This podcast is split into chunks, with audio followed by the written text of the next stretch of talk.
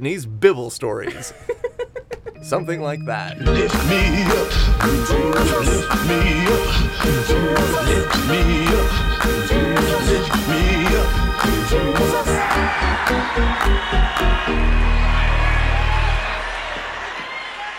Welcome to Bible Stories with Brittany, the Bible stories you know told wrong. I am your host, Brittany. I was raised in a conservative Christian household, homeschooled for eight years, went to a private Christian school before getting out into a public college.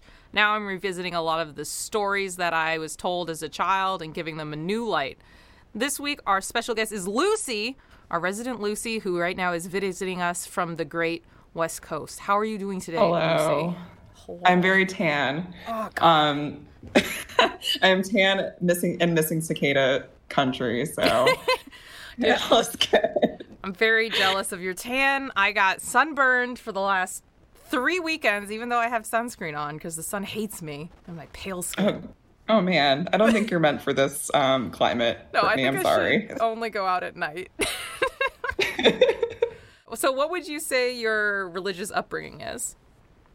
So I was raised Catholic and I grew up going to church every Sunday to mass. And I would say about 12 or 13 my we just suddenly stopped. Um, so I never got confirmed, but I did get first confession, first communion, those types of uh, ceremonies. But my mom took a hard left and became very into yoga and started, I guess, being white lady Buddhist. So um, kind of dropped off from there. And then, you know, 12 or 13, I kind of started. I don't think I ever truly believed in it, but it was like, I think I'm just going to do my own thing now. So. So, is your dad the one who's really Catholic, or were they like both into it for a while? No, see, it was just my mom. And so, and I don't even think she was fully into it. I think it was just the tradition of going to, you know, to mass and all that that we were doing. And then um, you know we kind of just stopped. It was very weird and sudden but felt felt right at the time. Yeah. Yeah i can imagine. I feel like a lot of people go to church when their kids are younger and then once they don't need like after school babysitting they're like all right. Absolutely. And i think i was in i think my mom and i were in choirs at the time. Mm-hmm. so i was in the youth choir and then my mom was in the adult choir so I think that was mostly it was we wanted to do that, but you know the actual like words that they were saying at mass, I don't think we were super interested in. Mm. Uh, clearly, not a lot of it stuck. So. yeah, I mean that makes sense. There, there's a lot of words. I I was also in the church choir, and it was a lot of fun. It's fun to be in a choir. There aren't any like uh, atheist choirs. It is fun, and you know, Catholic choir. The the songs are like very intense. Oh, like yeah. the Easter songs. There was this mm. one called "When When Jesus Wept." Mm-hmm. like they're all kind of like that, where it's like you know these adorable children singing about like sad Jesus. It's it's just you know. Uh, it's very very good. Catholic. Very ca- very Catholic. Uh, very I, Catholic. I get into that. It's like if your child isn't weeping about Jesus, then what's the point? Um, yes. So based off of that, what would you say your current religious beliefs are? Yeah, I don't really have a word for it, I would say. I mean, I do believe in God and, um, you know, that there is a higher power. But other than that, I don't really subscribe to a certain religion. So it's kind of like, I guess, the opposite of atheist. I don't know. Like, I believe in God, but don't have like a label. Oh, like um, a deist? Like deists believe in God, but don't have, um, there is no like religion around deism. It's just the belief in a singular God. Yeah, that sounds right. Yeah. um, yeah, that's, you know, I think probably like earlier on it was probably agnostic and, mm. you know, not really thinking about it too hard. But, um, you know, I, I think I do believe that there's something out there. Yeah, I think that makes sense. Some people I've heard have just called themselves like spiritual to encompass like a, a greater force outside themselves, but. Yeah, see, that just has the connotation of, um, I don't know, white girl spirituality. yeah. No, I I hear that. Like people who are like, I'm very spiritual and they have like their crystals and I'm like, dude, I love these crystals. They're they look good, but I don't think they're doing anything. yeah, dude. I remember Will's mom one time gave us uh her and Will's sister are really into stones and mm-hmm. I don't I don't know, you know, mm-hmm. like she gave us this this stone one time to rub on our dog because he was having anxiety. Um, So she asked us to rub the stone on him, and Did you I rub think it I did it one time. No, poor Tex. He's getting stones rubbed on him. I think he liked it though, because it's kind of like that hot stone massage Hmm.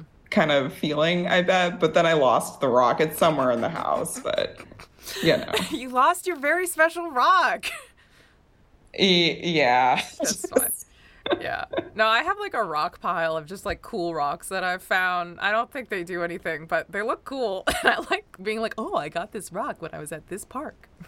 For this week, we're doing uh, part two of what we did last week, where last week we were talking about building the perfect man. This week, instead of trying to build the perfect woman, we're just going to talk about how that's impossible because there's a war on women going on in the Bible and they aren't hiding it. It's written from like a male perspective. Like everything is from a man's view.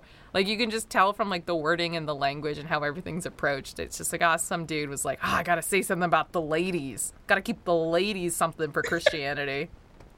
Here's one for the girls. exactly. Here's one for the girls. Let me tell you about how gross you are. It's like, thanks. I'm very curious about this. I'm excited. I I I know I fit this description perfectly, I'm sure. I'm just I just want you to know I don't think you're ready to be a good a good wife. I think you're not ready to be a good wife yet because you're about to become a man's property. oh shit. So I don't think you're ready for for what you got to do. So you should uh make sure you let your fiance know these are the rules. like this is what happens. Good to know. Good to know. Good to set that expectation before you know, making Exactly. that commitment. Exactly. So a lot of Christian sexism, at least the type that I experienced when I was like a child growing up in the church and getting um low key bullied by a lot of the boys there. Because a lot of it comes from Eve, uh, and I'm sure you know, like you know, the basic story of Adam and Eve. What gets me is that God created Adam first, right? So when He created Adam, He told him, "Don't eat from the tree of the knowledge of good and evil." And then God was like, "All right, now I'm gonna make you a lady." And then He like left them to just be in bliss for a while, right? Eve goes up to the tree and there's a serpent there that tempts her and she eats the apple, blah, blah, blah. She like blames the serpent. Adam blames his wife for giving him the apple or fruit or whatever. But at no point in time did God directly tell Eve, don't eat from this tree. She's just going off of hearsay from her husband not to eat this, who could have like said anything. And then everyone blames Eve. No one blames Adam, even though he also made a decision to like eat of this forbidden fruit, knowing it was forbidden. And it's just like all these people are always like, oh, Eve, see, this is why it's going to suck because God had to curse them, but he didn't curse them equally. He cursed Adam, where it's harder to like toil in the land, which isn't applicable anymore because we have a bunch of machines doing it. Like, no one is farming their own food anymore.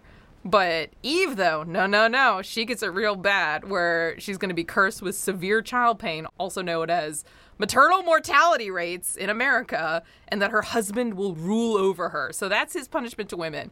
You're going to die having babies, and your husband's going to own you. So thanks, God. That pisses me off. I feel like, you know, this is classic miscommunication. Adam probably left, you know, the direction not to eat the apple from the tree on like a sticky note that was like crumpled up or like a leaf, whatever the equivalent was at the time. Like, I don't know. This that's that doesn't seem fair to me. Cause then, you know, man just developed a machine to like fix the toiling issue, and then we are still dealing with horrible childbirth pains. what? That's what I'm saying. Is it's like it's only like in the 1970s where women even could like get a divorce, have their own bank account without a man's name on it, like all this other stuff. It's like women have just like just because of Eve, who didn't even do anything that bad. Like it was uh if they're uh one unit, because that's the whole thing about man and woman becoming one in marriage. If they're one unit, why does only one of the people get the blame? That's fucked up. And plus, it's like, you know, why is there no blame on Adam, who is supposed to be, you know, the one delivering the message not to eat the apple? And he's so you're going to give him the rest of like eternity to rule over women when you couldn't even fucking manage Mm. giving that one direction? Like, I don't mm-hmm. understand. Mm-hmm. Mm-hmm. Yeah, clearly he's a bad manager. So it's like, well, I don't think he should be managing like this. He got kicked out of Eden because he can't ma- manage like a perfect garden that just feeds him eternally. Like, why should it be a middle manager over all women forever? Yeah, that doesn't seem quite quite right. No. So that's just like the start of a lot of this sexism. Like things only get weirder from here. So we're going to jump to Leviticus and Deuteronomy. So those are like the main books of law in like Christianity, Judaism, and to a lesser degree, Islam, where a lot of their rules about dietary restrictions, like a lot of them come from uh, Leviticus. Like everything that you hear about when it comes to like kosher food, that all comes from Leviticus. A lot of like other weird stuff, it all comes from Leviticus. So this is where the rules just get like very specific. So feel free to interrupt me if I go too fast because they're nuts. um, so there's this whole idea about being unclean. If you do certain things, it makes you unclean, and you have the only way to become clean is to like wait X amount of time and then go make a sacrifice in the temple, right?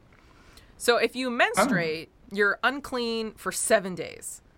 So during that time, if you sit on anything, it's unclean. If you lay on anything, it's unclean. If anyone touches you or anything that you sat on, then they're unclean as well. It's just like a plague of uncleanliness just for having a normal, healthy body. Every month too, like Jesus Christ. Yeah. Imagine being unclean for like two weeks of every month just for being born female. Like, it's ridiculous. So what happens when you're deemed unclean by having a regular bodily function?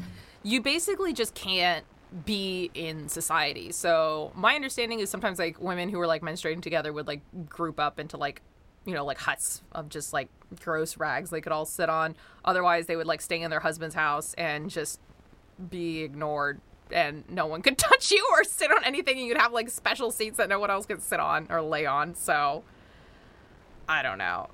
It seems it seems like bullshit because like men can also be unclean but it's pretty much just if they have like an unusual dis- discharge so like if they have an infection which doesn't happen with any regularity so the oh. only thing that regularly makes men unclean is if they jizz so anytime a man jizzes he has to take a bath and then he's unclean until the evening so it's like if you masturbate every day and you're a dude you're unclean every day until the evening but if you have sex with the woman even though she's like not on her period or whatever, then she's also unclean because your jizz got on her. And anything that jizz gets on is also unclean until evening. You're not supposed to have period sex at any time because if like the woman's blood like touches the man at all, then he's unclean too because of her uncleanness. But it's not like two negatives make a positive, like jizz plus period That would blood make sense. equals the ultimate like cleanliness. No, that doesn't work. No, that would make sense to me where it'd be like, it's only unclean if you don't come. If you come, then it's fine. But so if a woman gives birth, she's also unclean, but it's different if she has a son or a daughter. So if she has a son, she's unclean for a week and she has to wait 33 days before she can like go do her sacrifice. But if she is a daughter, she's unclean for 2 weeks and has to wait 66 days before she can go be purified. So it's like double unclean if you give birth to a daughter rather than a son. What? It's like what where's the logic or reasoning behind it? I don't understand. I feel I feel like I've heard generally that giving birth is unclean um, in the sanitary sense, uh, which is why you know we do it in hospitals or whatever. But um, I didn't know there's a waiting period to return to society. Yeah. I'm interested in these um, menstruation huts, though, like the general concept of just like being away from society to just kind of cope with having a period for you know a week or so with your gal pals. I feel like this could be redone in a way that's very effective in the modern age. You know what I mean? Yeah. I mean it sounds like, you know, you just join like the Amazonians, like Diana and all them. You just go to that island of women. Make maybe it's really awesome. Maybe they're just like men can't go into the menstruation zone, so they just call it a like a gross hut, but secretly it's like a salon spa experience. it's just like massages all the time, like cucumbers on your eyes, like you're drinking margaritas. Absolutely. Like chit chat with the girls, mm-hmm. Not have to work for a week. Like that's pretty nice. I mean, I know uh, obviously in reality it was horrible, but you know, I feel like Air- Airbnb could really bring this back in a different way. in Deuteronomy, there's like a bunch of weird rules that are specific to marriage, right? If a man marries a woman and decides he doesn't like her for whatever reason, what he can try and do to get out of the marriage is claim that she wasn't a virgin when they got married. The onus is on the woman's parents to prove that she was a virgin. So that's why, like, a lot of people would keep like the the marriage bed like cloth with like blood on it to like prove that their daughter was a virgin when she got married and then they like take this to like the the elders at like the temple to like show that she was a virgin when she got married to this dude.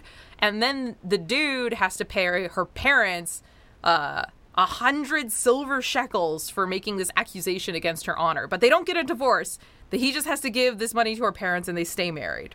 If he does this and her parents for whatever reason in their like attic or garage they lost her like virginity sheet with her blood on it and they can't prove that she was a virgin when she got married then the dude can bring his wife to her father's house and stone her in front of his house just a lot That's a of lot stoning. to unpack. yeah like if a dude Can't sleeps- you lose your virginity by like riding a horse? Like I, I don't understand. Yeah, your hymen can break doing literally anything. Like if you have like a tampon, you can like break your hymen that way. Riding a horse, you can break your hy- hymen. There's like so many things you can do. Like masturbating, you can break your hymen. Like anything. So many things. Yeah. Just being alive. And women, there are women who have sex and their hymen remains unbroken. It just doesn't bleed because it isn't like a traumatic experience for them. Because it's like a fun time rather than like physically abusive. It's like that the, whole it just reinforces that whole mythos like that uh, if a woman doesn't bleed then she wasn't a virgin and it's like okay a lot of weird blood fixation when it comes to women And especially like, you know, that it's unclean when we do it once once a month. It's, Mm-hmm. it's the signal. signal time for me and the boys to head out I can't be around this lady I can't get over that. no so if a dude has an affair with another man's wife then the dude and the other man's wife both need to be put to death like adultery is a, is a death offense so here's the thing is like if you sleep with someone out of town like in the fields it's different than if you sleep with someone in town and so like if you either have sex or rape a virgin in town and the virgin is engaged to someone else, then both the man and the woman need to get stoned because the man is cheating with the woman by having sex with her even though she's engaged to someone else. And then the woman needs to be put to death because she didn't scream because he, she, the idea is that if you scream in town then people will come protect you. But none of these rules apply if she gets raped in a field because even if she screamed, no one would have come anyway. So he just has to like pay some money basically because he didn't know he was raping someone else's property. Oh my god. If he does this, if he he rapes th- this girl and she isn't engaged, then he has to give her father 50 silver shekels and then marry her, which is crazy. It's like, oh, you rape someone and then you have to marry your rapist. Like, Jesus, Bible. Like, how horrible can you be? That's very specific.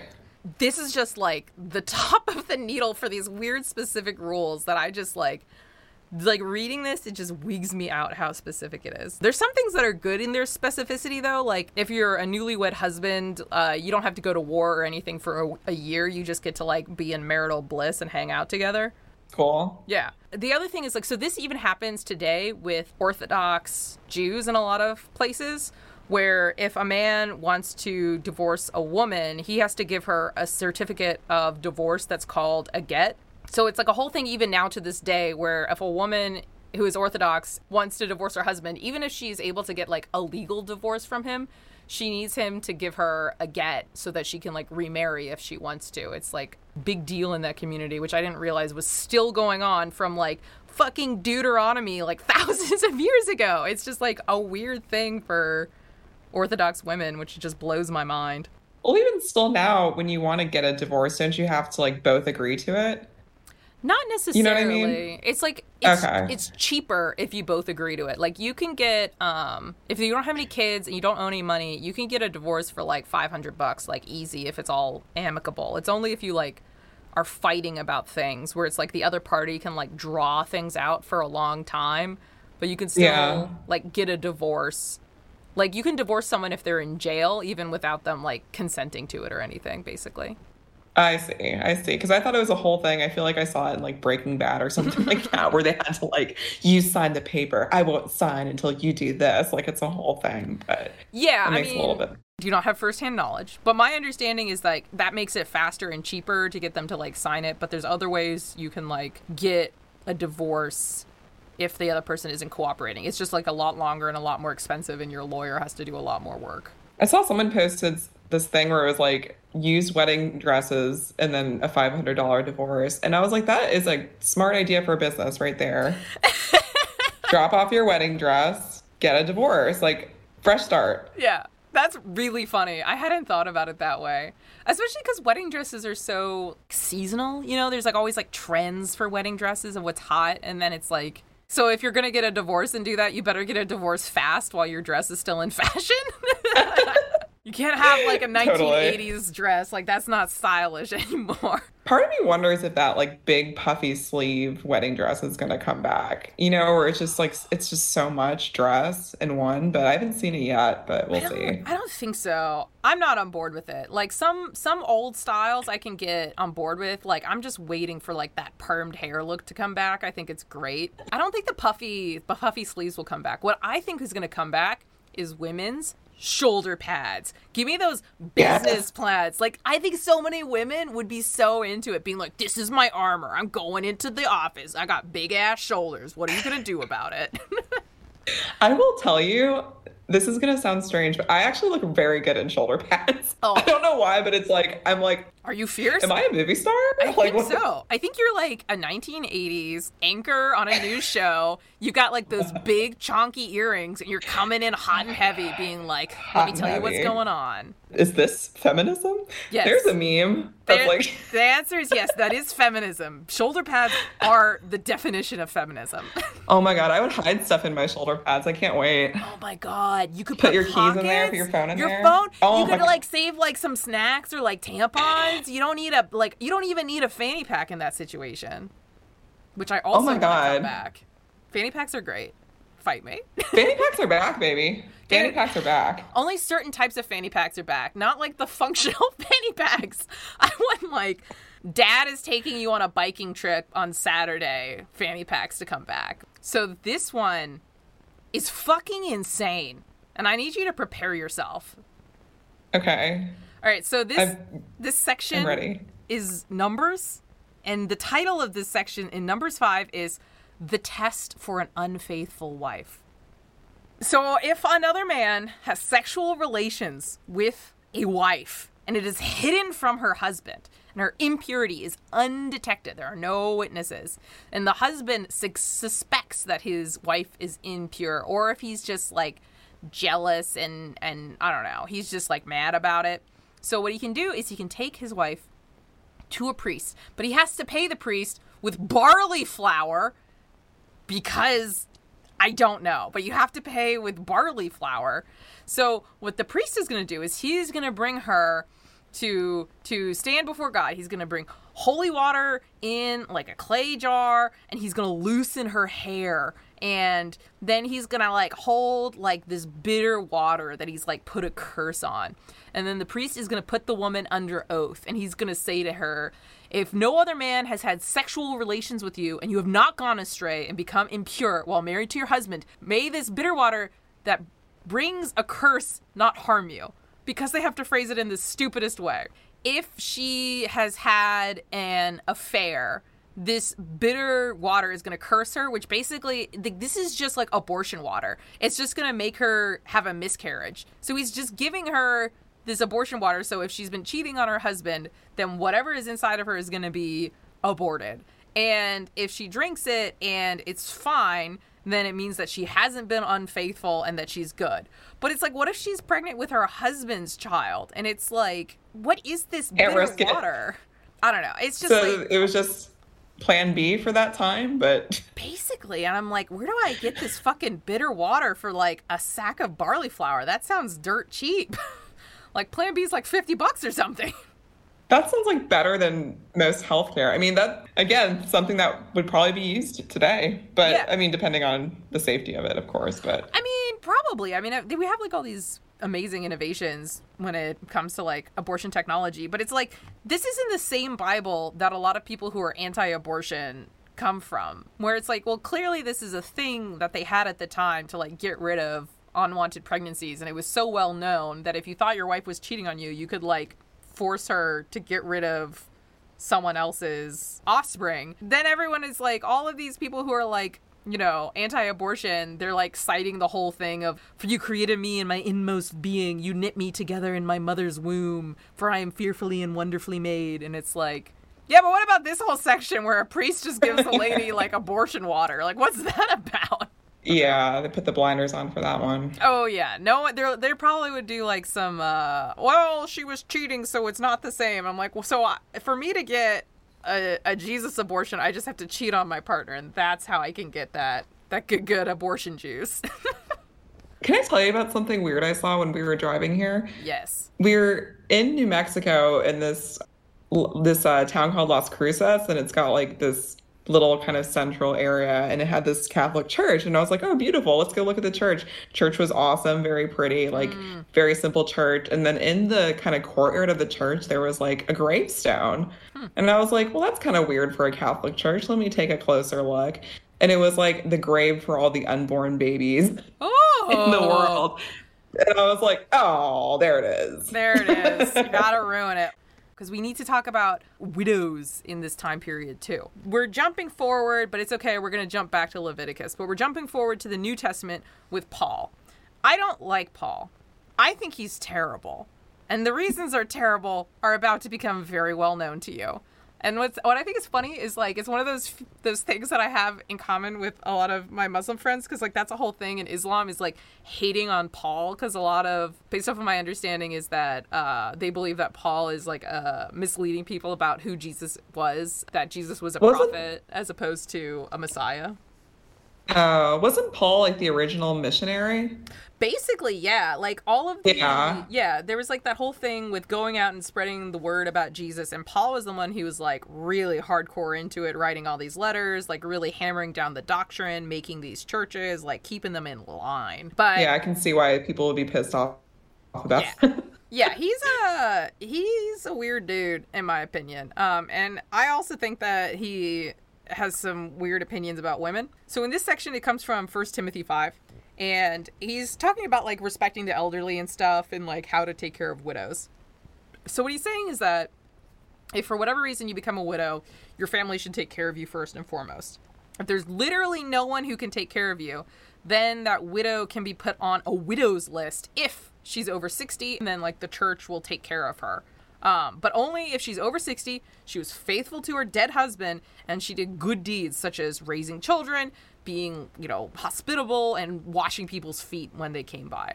If you're a young widow, you can get fucked, according to Paul. He just thinks that you should go out and get married. And this is the exact line because I think it's very juicy. Uh, for when their sensual desires overcome their dedication to Christ, they want to marry.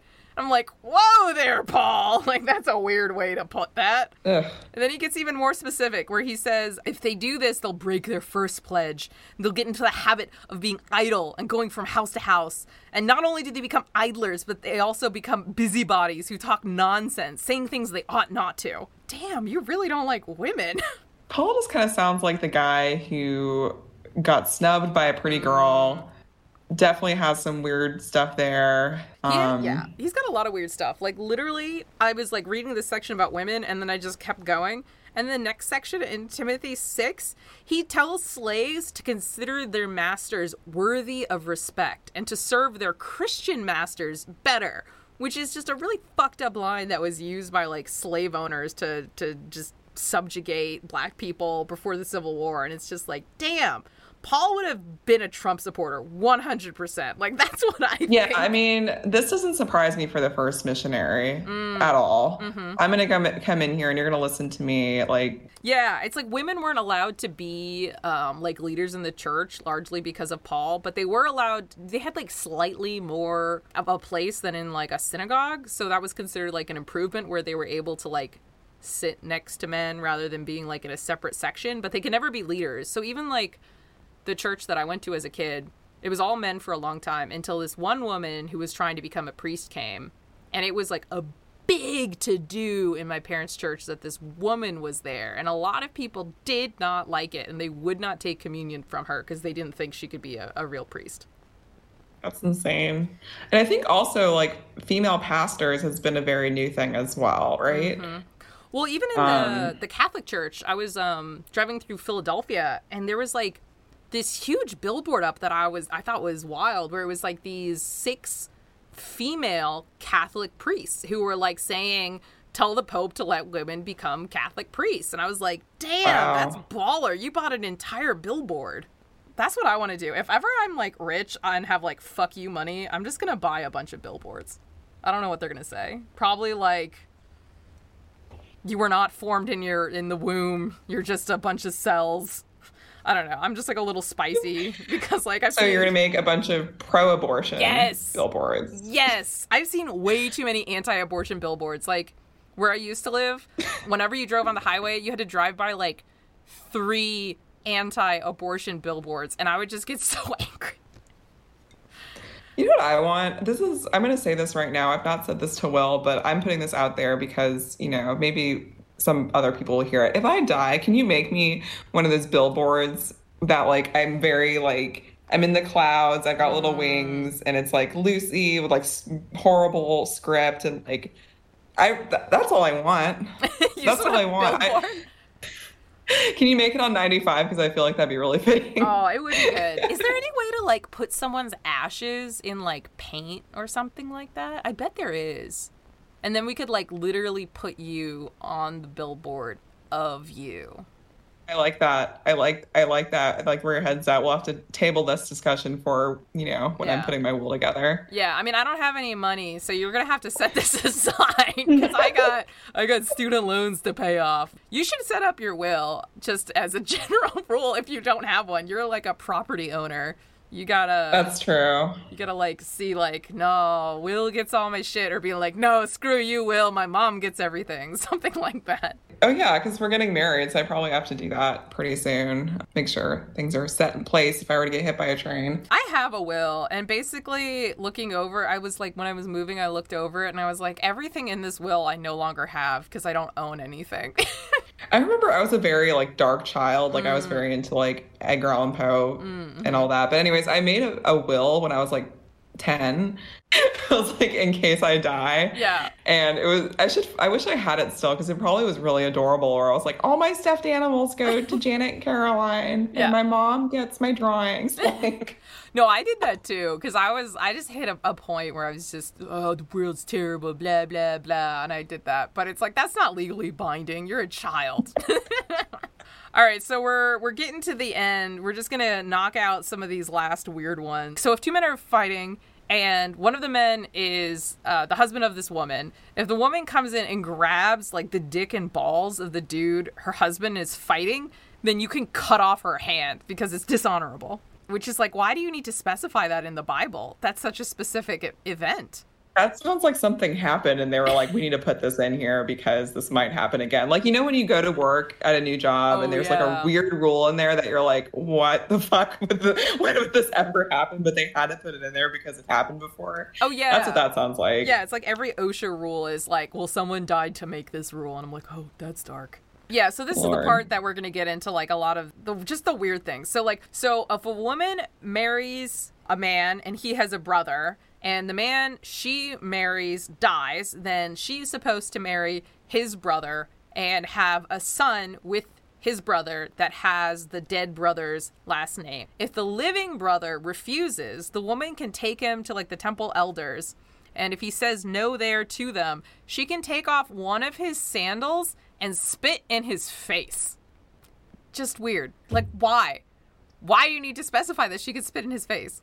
Yeah, that's interesting. I mean, I bet spit was really gross back then, so It's gross now. that probably went a long way. That's probably the equivalent of like shitting in someone's bathtub. Yeah, definitely. So we're just gonna get through the uh, the three main antis that a lot of homophobes use. So like, there's a lot of stuff about like men cannot lie with other men as they would lie with a woman. But what I say is that's only against gay men. It has nothing to do with lesbian women and bisexual women. So I think that's a get out of jail car- uh, free card for me. Like I don't have to worry about it. It's only anti-gay, not anti-lesbian. So yeah, that's my hot take. Um, the Bible is definitely anti-trans. It's definitely anti-cross-dresser because it has a section in Deuteronomy where it says a woman must not mar- wear a man's clothing, nor a man wear women's clothing. For the Lord your God detests anyone who does this. And I'm like, ah, that's shitty. And then the last one is is anti-sex worker, where just God shitting on shrine prostitutes, which apparently was like all the prostitutes would go hang out by the local shrines where people would come to like pick them up. And so it makes a big point. No shrine prostitutes, male or female, can't have that. This one isn't like so much as like a bigotry thing, but it's just really against witchcraft, divination, and seeking omens, which was used to to kill a bunch of women, you know, in the Middle Ages. It was like, see, look at the Bible. It says kill the sorceress. So, you know, I just got to get rid of this woman who wouldn't marry me, and that's the solution. Brittany, if you were a shrine prostitute, what would your pickup line be? I need How would you money. how would you reel in the customers? That's how I would reel. I would just yell that I need money. I would be terrible. I probably wouldn't. I probably wouldn't say anything. I'd probably just like put my hair in front of me and like do like one of those twirls, you know, with the hair and just like wiggle my eyebrows. there you go. I don't need no words. I got this body. That's how you got Phil, right? yep. That. I mean, I did spit on Phil, so that's actually how I got him. Because he was challenging me. He was saying that I couldn't. I couldn't outrun him. And I was like, yes, I can. He's like, well, you wouldn't. And I was like, yes, I would. He's like, and I was like, not only would that, I would do that, I would spit on you. And he's like, you wouldn't spit on me. And I was like, yes, I would. So then he started running. So then I pinned him to the ground and I spat on him. And this was like in a, in like the parking lot of George Mason University. So like several people walked by while I was just spitting on him. That is a beautiful story. Um, Very, very and That's romantic. really that's a true modern romance right there. That you spit on Phil in the George Mason parking lot.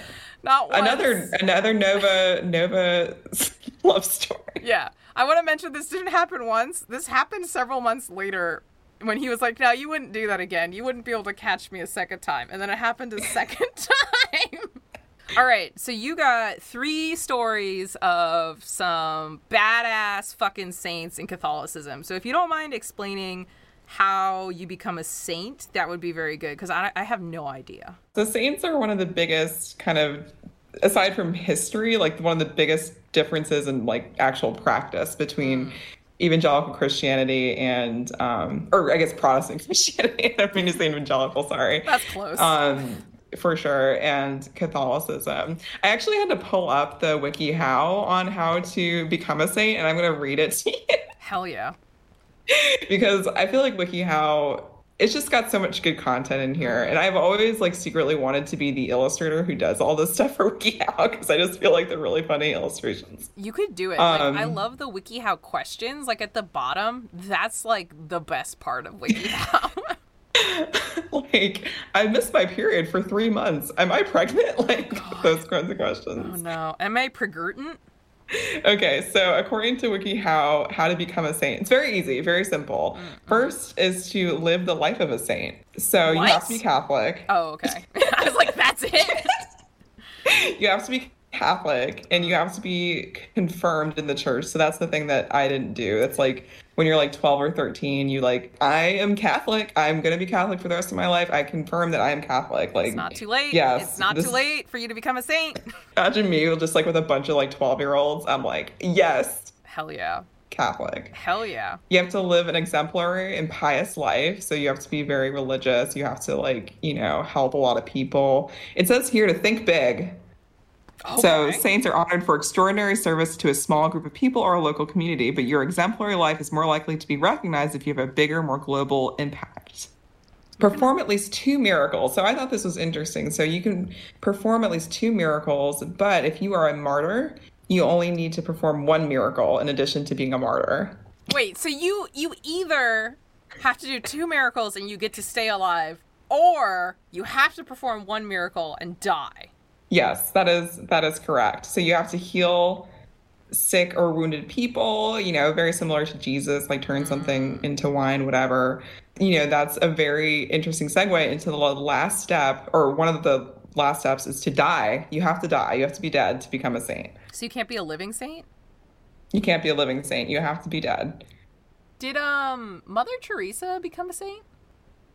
I don't know. Cuz she's dead. But I don't know I don't think she did any miracles. She was just like a rad lady. I don't I don't know the answer to that. I should look that up. Hmm. So after you die, there's a process called canonization, and that's how you become a saint. People are like, hey, this person was like really cool. We think they should be a saint because of X, Y, and Z. They did all the other stuff. They're dead. Like, let's make them a saint. So you have to have a people, a group of people that know you. They like, you know, they support this. They're like lobby for you to be a saint. Hmm. And you have to have your local bishop initiate a cause with the Vatican's Congregation for Sainthood Causes. Um, and this is from what Wikipedia WikiHow says that gets the ball rolling. Um, you have to be investigated by the church. You have to be recognized by the Pope. Um, you have to be have your miracles recognized. All this kind of stuff. Your second miracle recognized, and then finally you're able to. You are a saint. You're a recognized saint, and you're able to answer people's prayers. So that's kind of the process of becoming a saint. Um, I think when I looked this, I think when I knew about saints before, I always thought that it was like, oh, clearly they're a saint. Like, let's just put a label on it. But I didn't realize it was an actual like official process that involved the Vatican Yeah. and you know having a whole crew, crew of people. That's so on your weird. side. Like I, feel like that's how you get like a Nobel Pre- Peace Prize. You know, you have like a whole crew of people being like, "We're gonna nominate this person because they're great."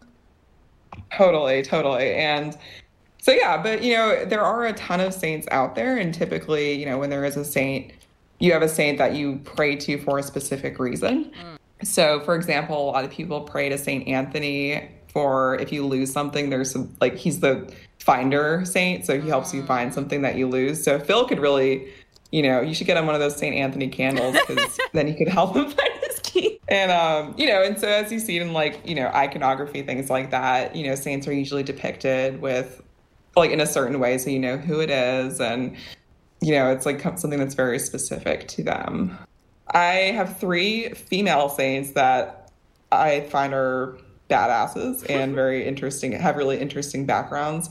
Usually saints have you know very tragic lives or have a tragic end.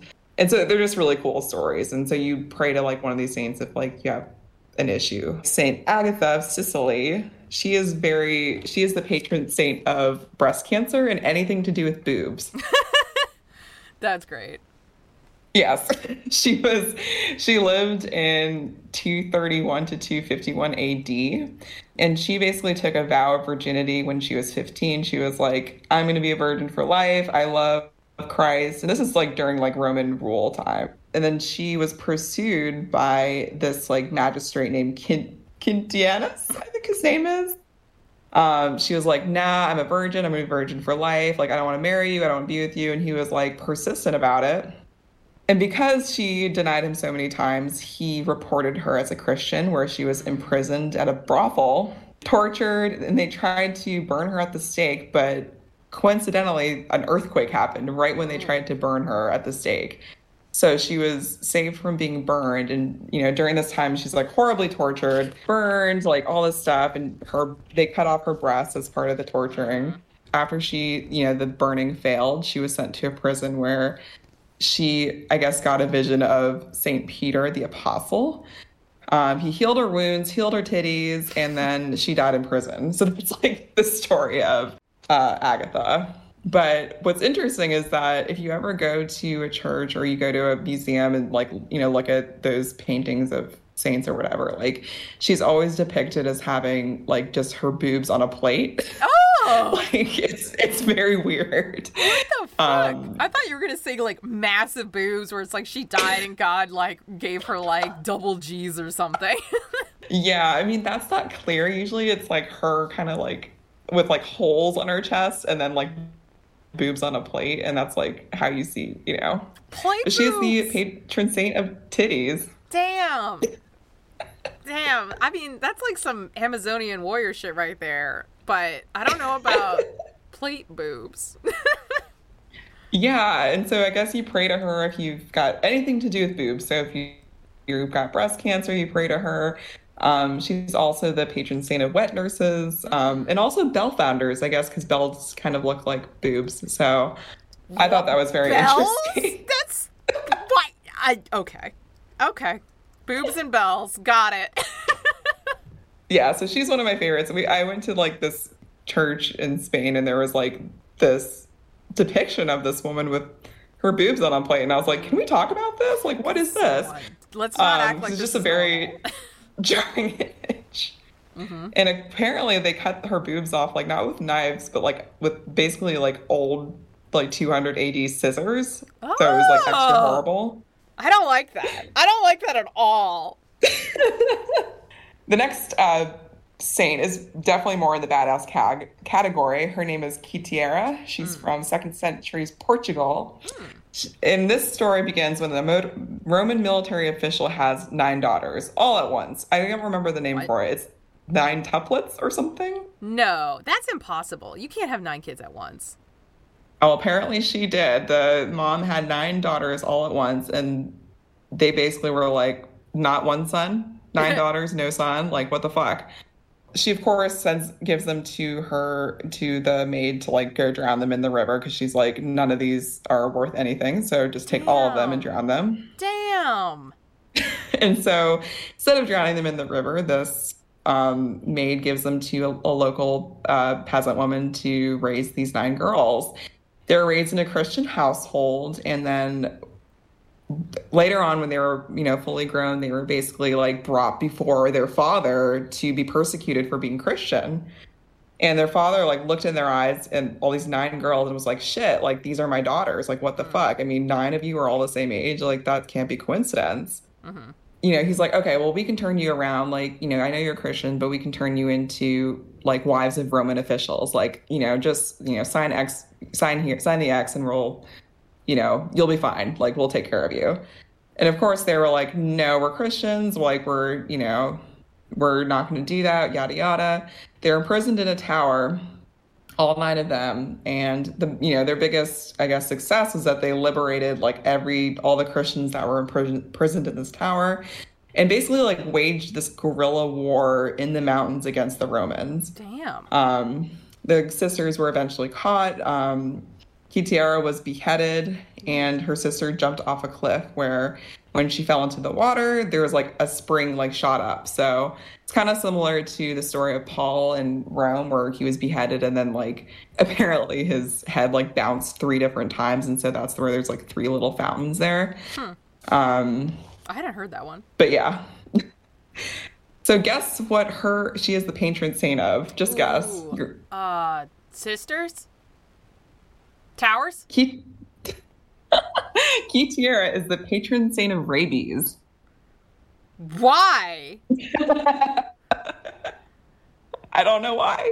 That, that doesn't that doesn't make any sense. it blows my mind. So if you see, if you are looking at these kind of images of the saints, you will see her depicted with her hand, head in her hands emerging from the ocean. Um, if you see that, that is definitely Quiteria. Um, she's also depicted sometimes with a dog, might be related to the rabies, not sure. I mean, that would make sense. Like, did they never mention any like dog friends in the story? Did they? No, not at all. So I don't, there must be something there that I might have missed in my research, but there's definitely, yeah, but it's only rabies, like nothing else. I mean, uh-huh. maybe for, you know, strengthening your faith or whatever, you'd pray to her, but, you know, and she's very popular in Portugal, but. Uh-huh.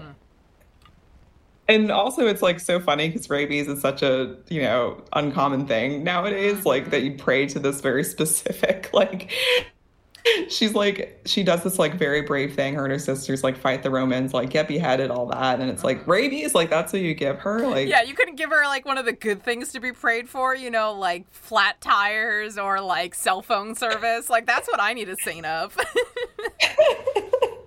like there's so many bad things but like rabies? Like give her something more badass like i don't know. Syphilis, that's periods. I, mm. huh? Yeah. Having a patron saint for like period cramps, I would get into that. oh yeah like just light that candle as soon as you feel that first cramp like mm, nope mm. nope we're not doing this today No, no. I think that yeah, she would be the most popular saint if that's what she was the saint of. Brittany, there's still a chance you can be the patron saint of period oh, cramps. Oh. Yeah, but I'm not Catholic. I was never baptized in a Catholic church. And I was Oh, that's right. Yeah, so I'm just like a godless heathen to Yeah, my dad was raised Catholic though, and I think it's really funny because whenever we're at um because my mom's Protestant. So whenever we're at like Protestant churches, my mom will take communion, my dad won't. And I just thought he just was a godless atheist until I was like a teenager and we went to a Catholic church for the first time. And the, the shoe was flipped. He took communion at the Catholic church and I couldn't have any. And I was like, what is this bullshit? How is this fair? a second. Is there communion at the Protestant church? Yeah. What? Yeah. You've never been to a Protestant church before? I mean, like a Lutheran church, but not like That's Protestant. there's communion. I thought that was only that was only the Catholic Church. Mm, No, the Catholic Church is just more um exclusive about what they think counts as communion. Like Catholics Oh. think it's like the literal body and the literal blood of Jesus, but most Protestant church has communion where they like say the words, do like the song and dance, and um they just think it represents Jesus, so it's just, you know, wine, bread, usual. But you have to be baptized like in that denomination usually unless it's specifically a non-denominational church. So you don't have like first communion. No, because I was um depending on the church, some churches do like the. I I assume you were baptized as an infant, right? Yes. Yeah. So like it's one of those things where it's like a lot of times if you were baptized as an infant, most of the people that I know would do confirmation in like uh, later elementary school or early middle school, but I decided to be baptized when I was like eight, so it was like, well, I already made this choice. I don't need to do this again. Were you baptized with like a little dish of water, or were you like? Did oh, you I like was go I was swimming? dunked in a in a bathtub, and it was gross. Very gross in front of like the whole church too, and like the the, the Oh my pastor like just dunks you under, and you're like, you get water up your nose, and you're like, I'm gonna get a brain eating amoeba, I'm dead. yeah, but I was Oh my like- goodness. I was real into it. I was extremely Christian, so I was like stoked, and they give you like a Bible when you get baptized, and you can put your name in it. Okay, so this last saint, her name is Martha the Dominator. I love it. So she is the sister, or was the sister of Mary Magdalene and Lazarus, as we know. And she was there when, you know, Lazarus was brought back from the dead. She was there when Jesus resur- was re- resurrected? Yeah. Was resurrected? Yeah. But, you know, sh- her story is about her moving to Europe, where she went to this town in France called Terrasian or Tarascon, hmm. which had a, this like horrible dragon that like dominated over the town and it was just like a huge problem. Everyone was like, "Oh, don't come here. We got this huge dragon we got to deal with." And she's like, "Well, I've got the power of Jesus on my side. Like, you've you think you've seen some shit? I got my brother was raised from the dead. Like, I've got this." So she goes up to the dragon and she's got a cross and holy water. That's all she has. And she rebukes the dragon like in the name of Jesus. She's like, "I have Christ on my side. Step down." And so the dragon steps down, and the re- the way she shows everyone that the dragon's like cool now is she ties a little scarf on its neck. So that's why she's the dominator. She dominates dragons. yes, and so when you see a picture of her, she's usually with a dragon, or sometimes she's with two serpents. Hmm. And she's very popular in the African religions of Lucumí and Kudu. Um, the two dragons are, they're sorry, the two snakes are very, are she's very popular in that religions because the two snakes iconography is used in Dahomey. It represents the Dahomey kingdom in Africa, and that's where a lot of uh, like slaves were brought from to the United States. Um, so she is often seen as the patron saint of like the worker or like the working class and being able to dominate against the oppressive employer. So if you are pissed off at your boss, if you're feeling like, you know, you're going to quit your job, just pray to Martha the Dominator. um, I need you to dominate my boss. apparently she like, you know, she won't give you like a ton of money. Like she'll help you in a pinch, but like that's not the solution. She'll usually like play some sort of trick on your boss or she'll, you know, make it so that you don't have to work with that person anymore or whatever. So Damn, I could have used that when I was working at the liquor store. I need I needed that kind of energy to get rid of some of my coworkers. I feel like you need a lot of different saints to rid the bad energy that you would see working at a liquor store. Oh yeah. Oh, a lot. Like okay, so that's my question about saints is because I we we did like prayers like you pray to like Jesus or God because they're like one and the same, right? And then you like ask the Holy Spirit to like come down upon you or whatever. Yeah. So we never had it where you like pray to like Mary or any of the saints. So are you like praying to them like directly? Or are you praying? Are you like asking them to like pray for you? I'm like I'm just confused on that. So, you know, part of that, you know, notion that they have to perform miracles, you have to assume that they're holy in some way, like always, like, you know, always Jesus running through them, you know? Mm. But it's praying to those specific saints who have gone through some sort of trauma that might be related to what you're worried about, you know, or what their like kind of thing is, like Anthony with like finding lost things. Um, and you pray for them to help you through their divine miracles in the afterlife, I think. Yo, that's so weird to me because, like, in my mind, that's not monotheistic anymore. Because in my mind, you're you're praying to like a whole pantheon of like gods who have like power over these different domains. You may have like the big dog god, but it sounds like you're praying to all these people who have like very specific domains over like rabies or whatever.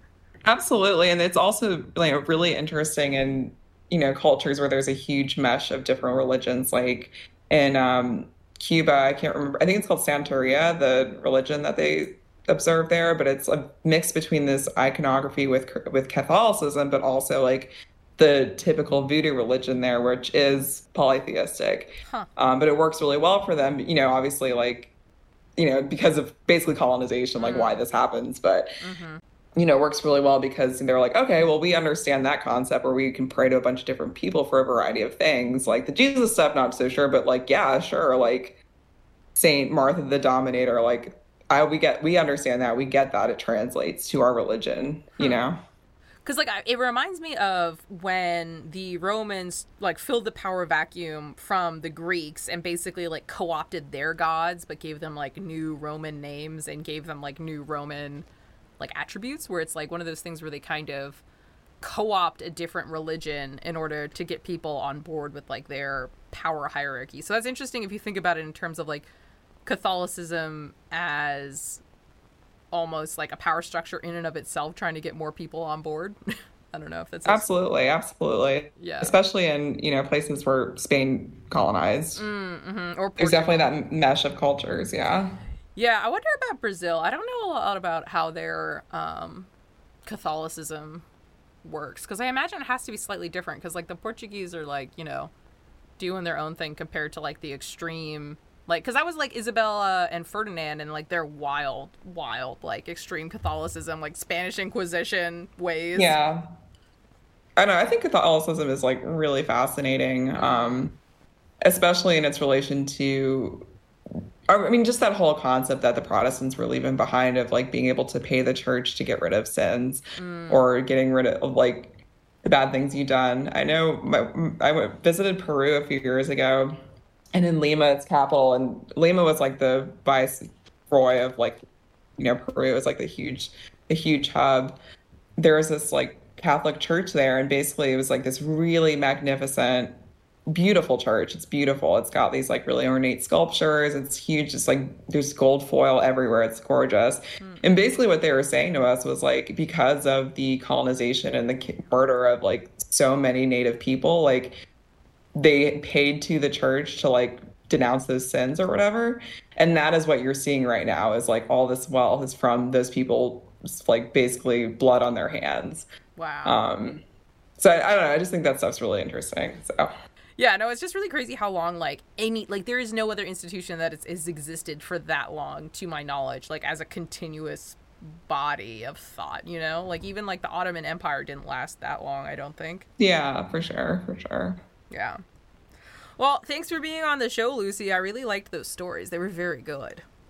Thanks. There's I, I love saint stories and I'm happy to share more at a different time.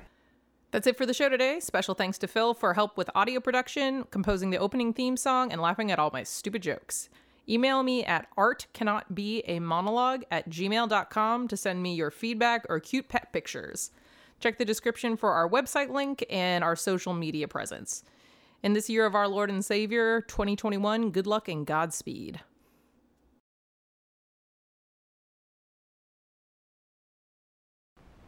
Like once I ate a blenderized Happy Meal for $5. Brittany, are you okay? I don't know. I was a high schooler. I would I was I just wanted five dollars. It was a lot of money back then.